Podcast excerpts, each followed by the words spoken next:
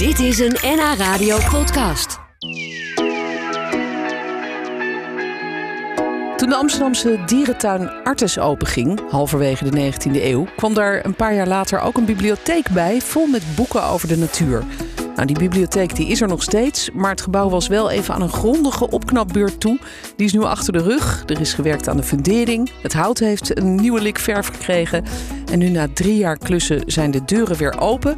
En conservator Hans Mulder die is blij, denk ik, dat die bibliotheek weer helemaal op orde is, toch? Enorm blij. Zeker. Ja. Ja. Maar het was wel een megaklus volgens mij. Want verbouwen betekent natuurlijk ook heel veel stof. Dus ik ga ervan uit dat jullie alles eh, hebben verhuisd. Wat er in de bibliotheek zat, of hoe ging dat? Alles moest eruit. Eh, alle, alle boeken en ook de hele depotcollectie eh, moest eruit. De depotcollectie is niet meer teruggekomen overigens. Die staat nu in het centrale depot van de universiteit. En de leeszaalcollectie is weer helemaal terug. Ja. Ehm, ja, en het is, eh, dat hebben we, eh, of we, maar dat heeft de, de verhuizer eh, vooral natuurlijk gedaan in twee weken tijd. Zo. En alles staat nu weer op zijn plek. Oh, dat is heerlijk. Ja, het is eh, Niks prachtig. kwijtgeraakt. Nee. Oh, goed zo. niet dat ik weet in ieder Nee. geval. Hey, en de, en die bibliotheek is dus weer open, maar we kunnen, begrijp ik, niet zomaar allemaal naar binnen lopen. hè? Het is niet dat je kan zeggen, ik ga nu even langs. Nee, we zijn, we zijn nu open op afspraak. We werken daar niet met heel veel mensen. En er moet altijd wel iemand zijn van ons natuurlijk om eh, eh, nou ja, duidelijk te maken wat je wel en wat je niet mag doen. En vooral ook om, eh, als het kan, in ieder geval verhalen te vertellen. De bibliotheek is natuurlijk open voor eh, onderwijs en onderzoek. We zijn tenslotte onderdeel van de Universiteit van Amsterdam. Ja, Ehm, maar ook dat is op afspraak.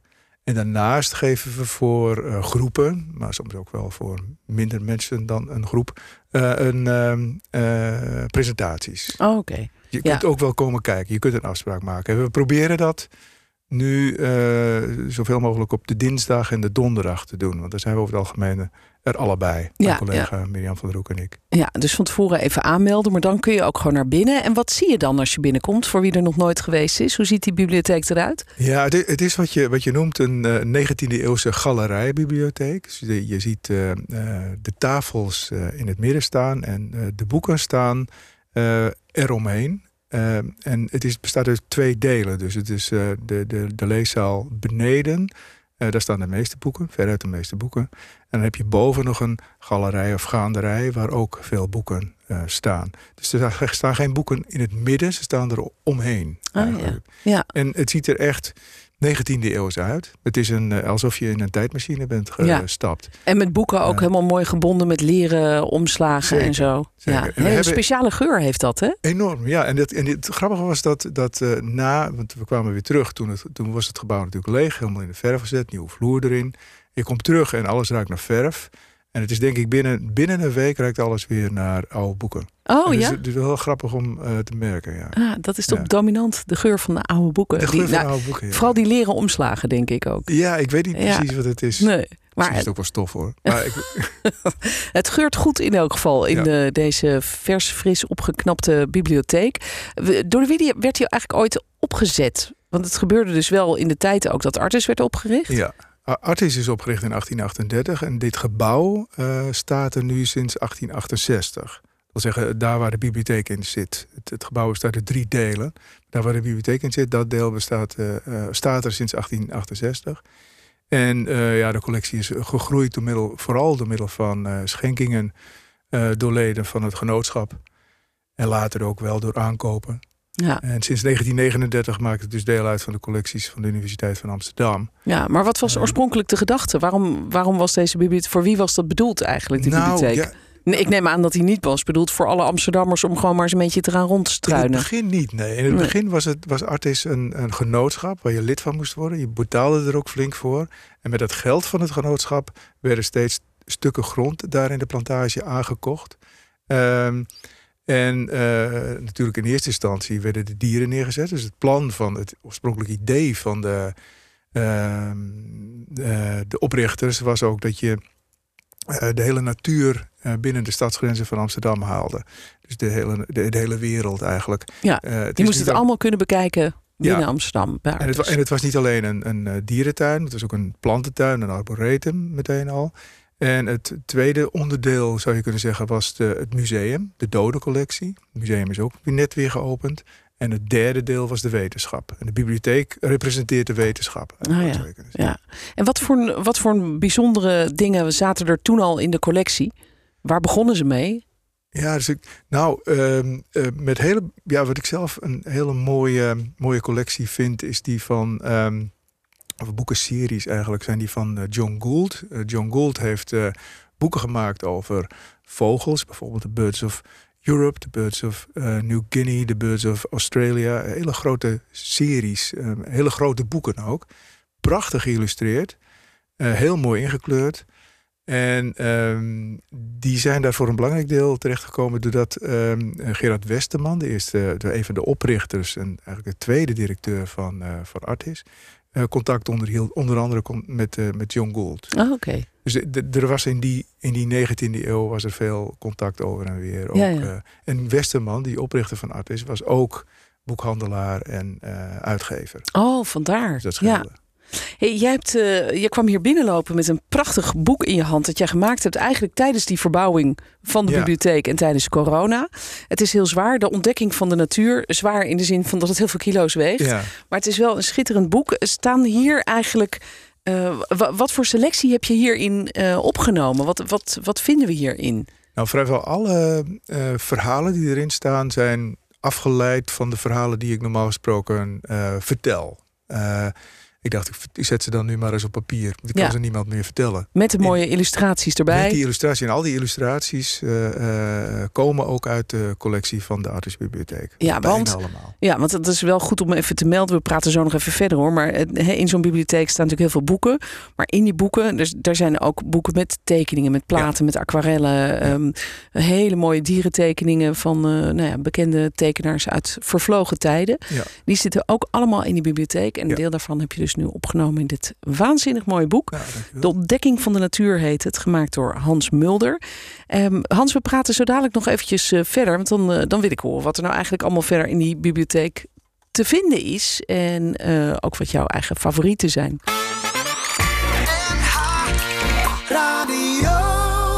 wat zijn eigenlijk de, de echte topstukken van die biep? Oh, we hebben, we hebben een heleboel topstukken. Eigenlijk is het een grote verzameling met topstukken. Maar één, uh, uh, één, één topstuk zou ik kunnen zeggen, die ik altijd, dat ik altijd laat zien, zijn uh, brieven van, bestaat uit brieven van Charles Darwin. Oh.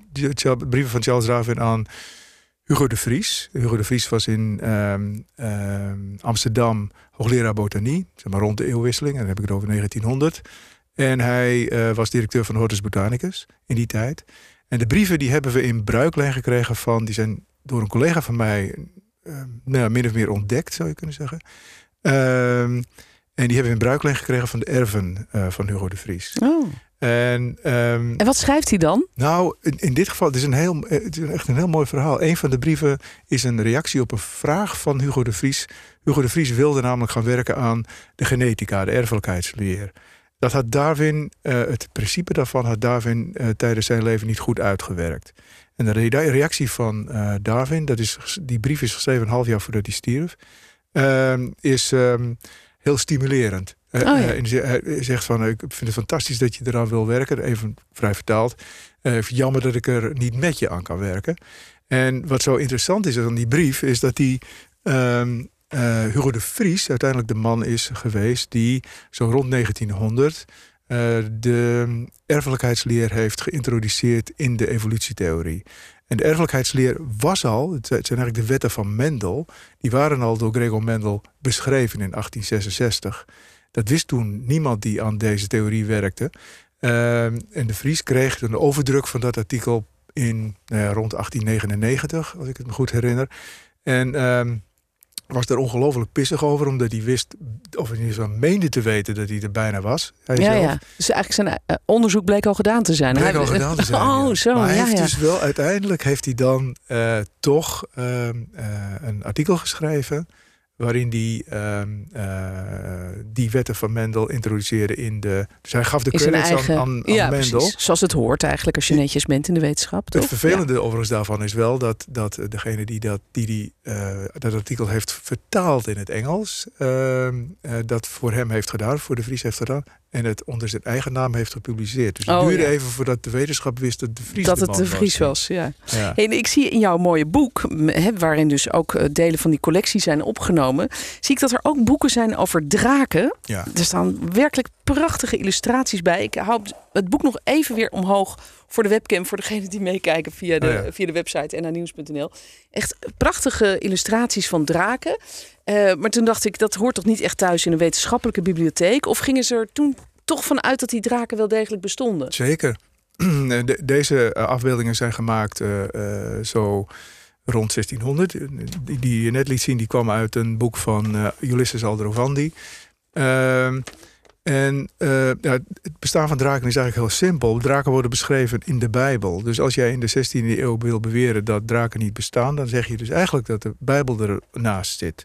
En dat deed je niet zo gauw. Nee, En natuurlijk, het simpele feit dat ehm, jij nog nooit een draak had gezien, wil niet zeggen dat draken niet bestaan. Dat Nou, dat eh. is ook weer waar, ja. Eh, eh, ja en toen kwam Linnaeus.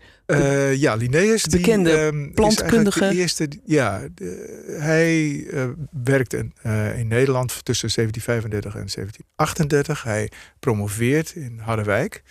En ehm, maakt dan ook in 1735 een, eh zeg ik 1635 net volgens mij, maar 1735 maakt hij zijn eerste, ehm, de eerste, eigenlijk de, de, de eerste editie van zijn eh, taxonomische indeling, de Ja, systemen want dat, wat, hij gedaan heeft, is eigenlijk alle, alle dieren die er zijn eh, klassificeren en Ja. planten. Ja. Hè, dus allemaal in soorten indelen en, Ja. en kijken wat we in die tijd dan wisten en, en waar ze toe behoorden. Ja. En hij heeft dus ook eh, die draken bekeken. Ja, hij heeft, er, heeft, een, heeft in, die, in dat systeem, in het boek, in het eerste boek van hem, een, een lijst opgenomen met wat hij noemde paradoxa. Dus hij, het waren dieren waarvan hij dacht van ja, daar heeft iedereen het wel over, maar ik heb ernstige twijfels of die dieren wel bestaan. En daar staan inderdaad de draak in, de phoenix, de eenhoorn. Daar had hij gelijk in. Ja. Dat die uiteindelijk dus niet bestonden. Hij heeft er ook een paar in staan die uiteindelijk wel bleken te bestaan. Oh, zoals welke? Nou, ehm, eh, onder andere de pelikaan. Eh, Dacht hij is dat hij niet zou bestaan? nou, het- dat is niet helemaal duidelijk. Vermoedelijk gaat het, eh, is, zat zijn twijfel in het verhaal over de pelikaan, of de mythe van de pelikaan. Dat zij haar dode jongen tot leven zou kunnen wekken door iets te geven van haar eigen bloed. Oh ja. En dat vond hij een beetje ongeloofwaardig. Dat vond hij een beetje ongeloofwaardig en daar had hij ook wel weer gelijk in. Ja. En er, was, en er is een ander, is op zich wel grappig, dat is een eh, kevertje. Die heet in het Nederlands de bonte knaagkever.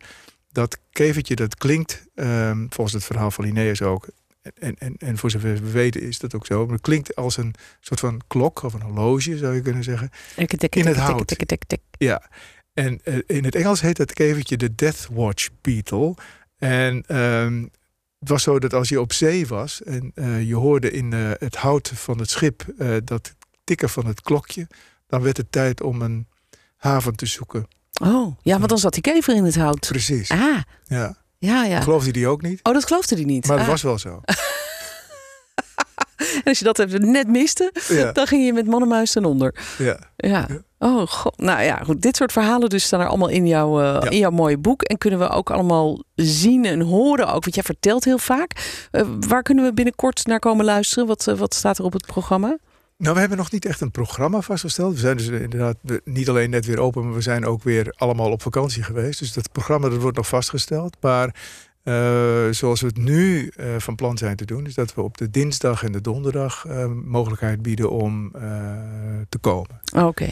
Dan moeten we Eh. gewoon even kijken op, eh, op de website, denk ik. Precies. Ja, is dat Ja. Artesbibliotheek? Nee, die, Of is dat dit is de website Allard van het? Allard Pierson. Oké, bij het Allard Pierson Museum kijk je even bij eh Artesbibliotheek. En eh, dan zie je wat, eh, wat er mogelijk is. En ook hoe je je dan kunt aanmelden. Ja. Ik vond het leuk dat je hier was.